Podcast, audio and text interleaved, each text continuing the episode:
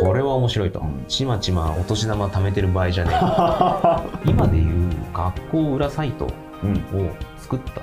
うん。それがすごくただ単に学生中学生の自分からするとすごい大きな世界が広がってるっていう感じはありましたね。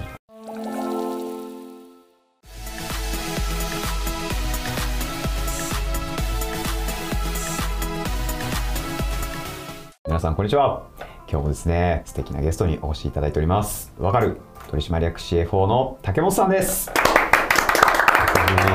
ろしくお願いします。黒さんよろしくお願いします。よろしくお願いします。いやもうですねお人柄がめちゃめちゃ伝わるんじゃないかっていうここ。ここ。今日はちょっと清掃で来ました。ありがとうございます。映像は少ないので。あそうですよね、はい、いやもうですねゴールドマン・サックスカーニーそしてわかる社取締役 CFO はいキラッキラじゃないですかと。そうですね。ね。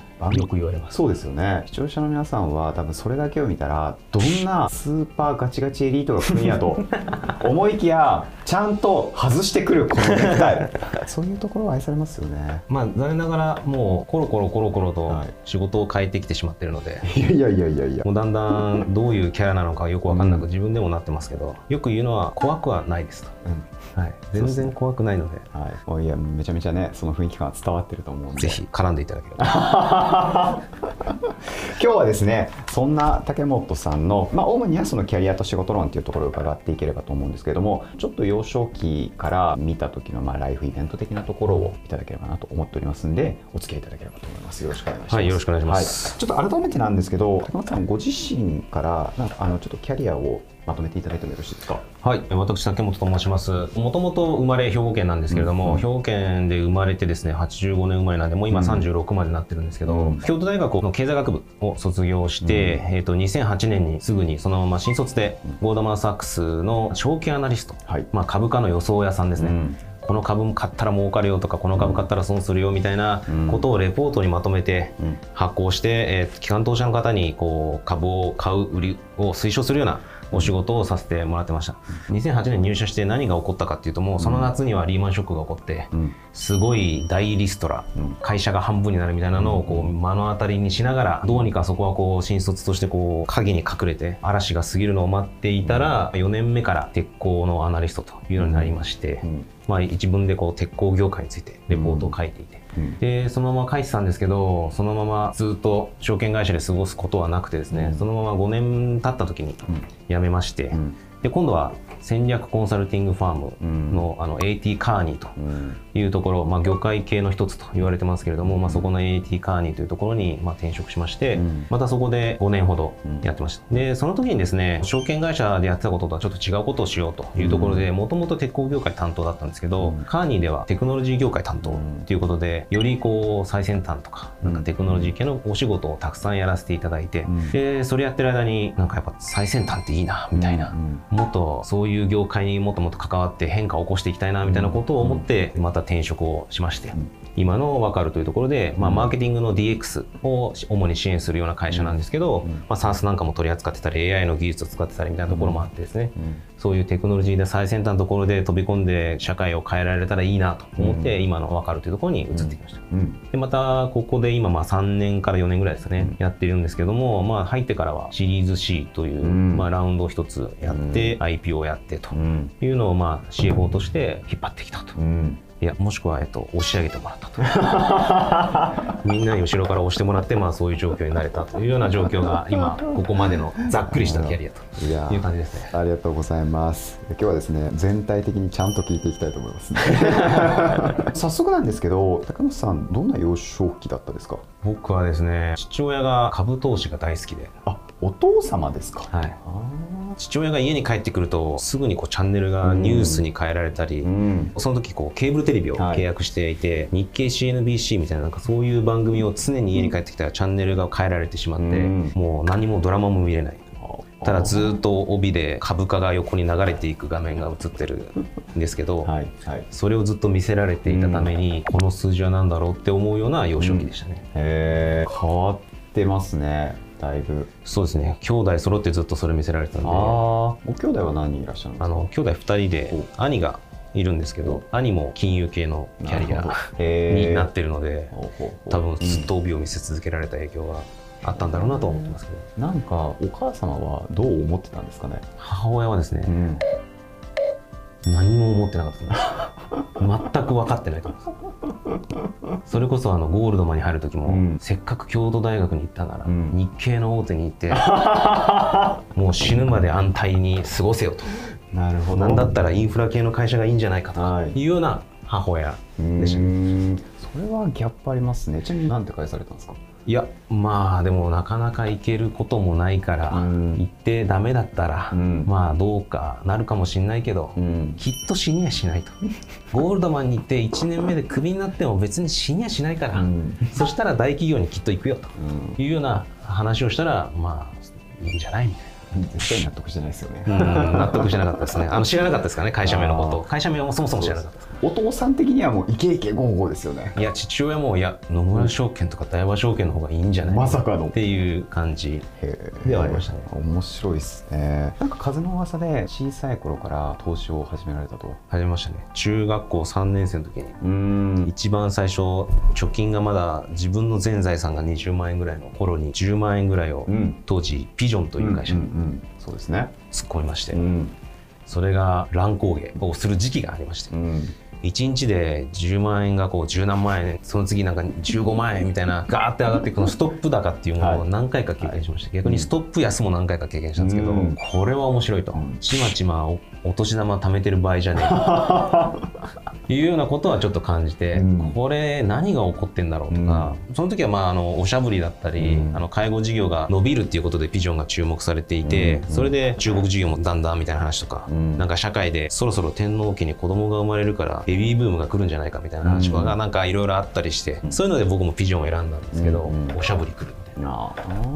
だからそういうところを見てる時にこう社会だったりとか、その会社の強みだったりっていうのがつながって、うん。でその価値うん。株価っていう、まあ、僕は当時はもう単純に株価を見て自分の全財産が上がったり下がったりするのに一喜一憂してましたけど、うん。ただこのダイナミズムみたいなものを感じられたのかなと思って、うん。うん。それがすごくただ単に学生中学生の自分からするとすごい大きな世界が広がってるっていう感じはありましたね。なるほど。いやでも勉強どころじゃなくないですか？いやなんで毎日家帰ったらうん。日経新聞の夕刊を見て当時はインターネット全然見えなかったんで夕刊を見たらこう株価の一覧があるんでそこでずっとこはいうピジョンピジョンピジョンって探して見てましたね。へえお父さんとああだこうだディスカッションもされてたわけですよねしましたしました。この株がいいのか本当に違う株じゃないうんの方がいいのか、今後こうどういうことが起こりそうかみたいなことを話してその株ってどんな株なんだろうみたいへなえ。話をしてましたね。ああお兄様も始められてた兄も一緒にその時ビジョンは乗ってましたね。ああなるほど。僕より先に打て理覚して出ていきましたね 面白い。そっかそれをなんかちょっと一歩引いてお母様は見てらっしゃると。ちなみに1社目ピジョンって話はなんか他のメディアでも出てたと思うんですけど、はい。僕2社目どこやったんかって結構気になってたんですよ。2社目どこだったですかね。いやでもこれ結構僕自身も覚えてないんですけど、うん。普通に IT 系の会社を次買ったと思ってまうん。すでただそれはうん。大変なことが起こって大損したっていう記憶があるんで、うん。社名は全部頭の中で消してました。デリートしました。なるほどな。いや性格が見えますね、もう忘れようと 銘柄も忘れましたえー結構こう気持ちの切り替えとか早いタイプなんですか？そうですね、うん。比較的早い、まあ、めちゃくちゃ早くはないですけど、ちょっと辛いことがあっても、うん。まあなんか辛いなって受け入れるタイプですかね、はい。あ今自分辛いって思ってるって思ってうん。そのまま受け入れてしまったらだんだん辛くなくなるみたいな、うん。かうん。そういうタイプですかね、ああなるほど。あそういうのも結構皆さん色が見えて面白いなと思ってまして、うん。うん。でそうですよね。寝たら忘れるっていう人とかはい。いね。いると思うんですけどそれはないなと思っ寝る時も考えてるけど、ん。あ寝る時も考えてる俺すげえ悩んでるっていうふうにこう客観視する。うんタイプだなと思いますね、なるほど。学生時代にいろいろ楽しんでたってお話ははい。事前に伺ったわけですけど、何をやらかしたんですか、そうですね、これも中学校の時ですね、うん。まさに株価っていろいろやってた時ですけど、うん。親が学校に呼び出されたことがあっうん。て、でそれが、まあ、なんでかってうん。今でいう学校裏サイトうん。を作ったんうん。当時まだインターネットもそこまで普及してなかったんですけど、は僕は単純に何か作りたいと思っていて、うんで HTML の本を読んで、はい。一生懸命掲示板作って CGI とかはい。見て、当時ね今は全然違うんですけど。でそれをピーピーガーガー言う接続をしながらうん。一生懸命作ったサイトをみんなに使ってほしくて、うん。でどうやったら使ってくれるんだろうと思ったらもう自分の身の回りの世界しかないので、うん。よしじゃあみんなで学校情報を共有しようと思ったら、うん。やっぱりそこはどうしても罵詈雑言がうん。飛び交うようになっていて、で自分も使ってほしいんで、うん。CM を周りの友達にしていたら、先生に伝わってしまってあ先生が見に行ったら、うん。ものすごい罵詈雑言が飛び交ってると。ーうん。やっぱり心が傷つくということで、うん。あの特に生物の先生なんかがすごいあの怒ってましたけど 呼び出されて目の前にそのサイトを見せられるではなく、うん。プリントアウトした束を見せられて全部。全部印刷されていて。ああ面白い。もうこんなにその掲示板にいろんなことが書かれてるうん。でこれはどういうことだやめろって言って親も呼ばれて、うん。あの怒られましてああのサイトは閉鎖とはただ一部の先生はこの文章悪口は非常に面白いって言って褒めてくれた先生もいて。あなるほど。文章力が。あるあそっち。とそっちを褒めてくれた国語の先生なんかもいたんで、はいはい。まあ、それから僕そのまま文章を結構書くのが好きになってよくも最近もブログを書いたりするんですけど、うん。それはそういう時に国語の先生は俺の悪口さえ面白いみたいな言ってくれるような人もいて まああの先ほど最初のキャリアでアナリストを選んだっていう話をしたんですけどうん。これもレポートをとにかくたくさん書く仕事なので書く仕事なんですけどここにもあのそうやって文章を褒められるとかうん。中学校の時にそれこそ株を投資するとかうん。いうような世界がつながってきてそういうキャリアに最初はなったのかなと今振り返ってみると思いますね。なるほどなタさんネタ豊富ですね。いやーあの時はでも中高一貫校だったんで、うん。高校行かせないぞ反省しないととあ言われまして当時陸上部という名の帰宅部だったんですけうど、んうん。すぐに剣道部に入れられまして心を鍛えろと。でそれからずっと剣道してました。高校は剣道してました。面白いなるほど。大学はまあそれで京大行かれて。いただきました。ちゃんとこうお過ごしだったんですか？そうですね。あの 京大入ってやっぱり最初ってサークルをどれしようみたいな。うん。であとは授業をいかにこう楽に乗り切るかみたいな、うん。単位をいかに集めるかみたいな。うんなんかそういうことを一生懸命やってたんですけど、うん。最初入学してサークルの勧誘とかってたくさん受けるじゃないですか、うん。じゃあちょっと僕もいろいろ見てみようと思っていろいろ見に行ったんですけど、うん。なんかつまんないサークルしかないなって当時すごい自分で思って、うん。でそのままずっと決められないまま過ごしてるとゴールデンウィークが来ると、うん。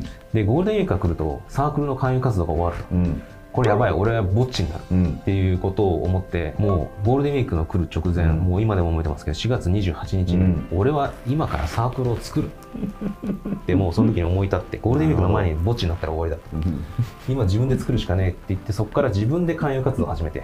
で急いでうん。最初5人6人ですかね、メンバーを集めて、うん。自分のフットサルサークルを立ち上げました、うん。ただフットサルサークル立ち上げたんですけど、うん。僕はあのサッカーの経験もなくて、うん。フットサルの経験も全くない、うんなんせあの剣道部に入れられてました。ですね。心鍛えており心鍛えてたんで。やっと心鍛え終わったんで,、うん。あので解放されたので、まあ、あのそこで何かやろうと思ってずっと研究したんです、うん。いろんなサークル勧誘活動を受けながら。はいサッカーサークルがフットサルもやってるっていうやつもあって、うん。比較的フットサル来てるなとは思ってたんですけど、うん。単独でやってるサークルに勧誘されなかったなと思って、うんでも人数少ないしスペースも少なくて済むんで、比較的立ち上がりが早い領域だなと、うん。フットサルいけるんじゃないか、うん。市場性があるんじゃないかと当時思って、これはぼっちにならなくて済むと ひとまず5人集めればサークルは成り立つ、はい。チームもできるっていうふうに思ったんで、まあ、結局6人集まったんで立ち上げた時に試合ができる状態ではあったんですけど、うん。交代もできると。うん。それはある意味当たって、うん。そこでサークルを始めたら初年度はまだ12人ぐらいしかなかったんですけど、うん。その次30人ぐらいになって、うん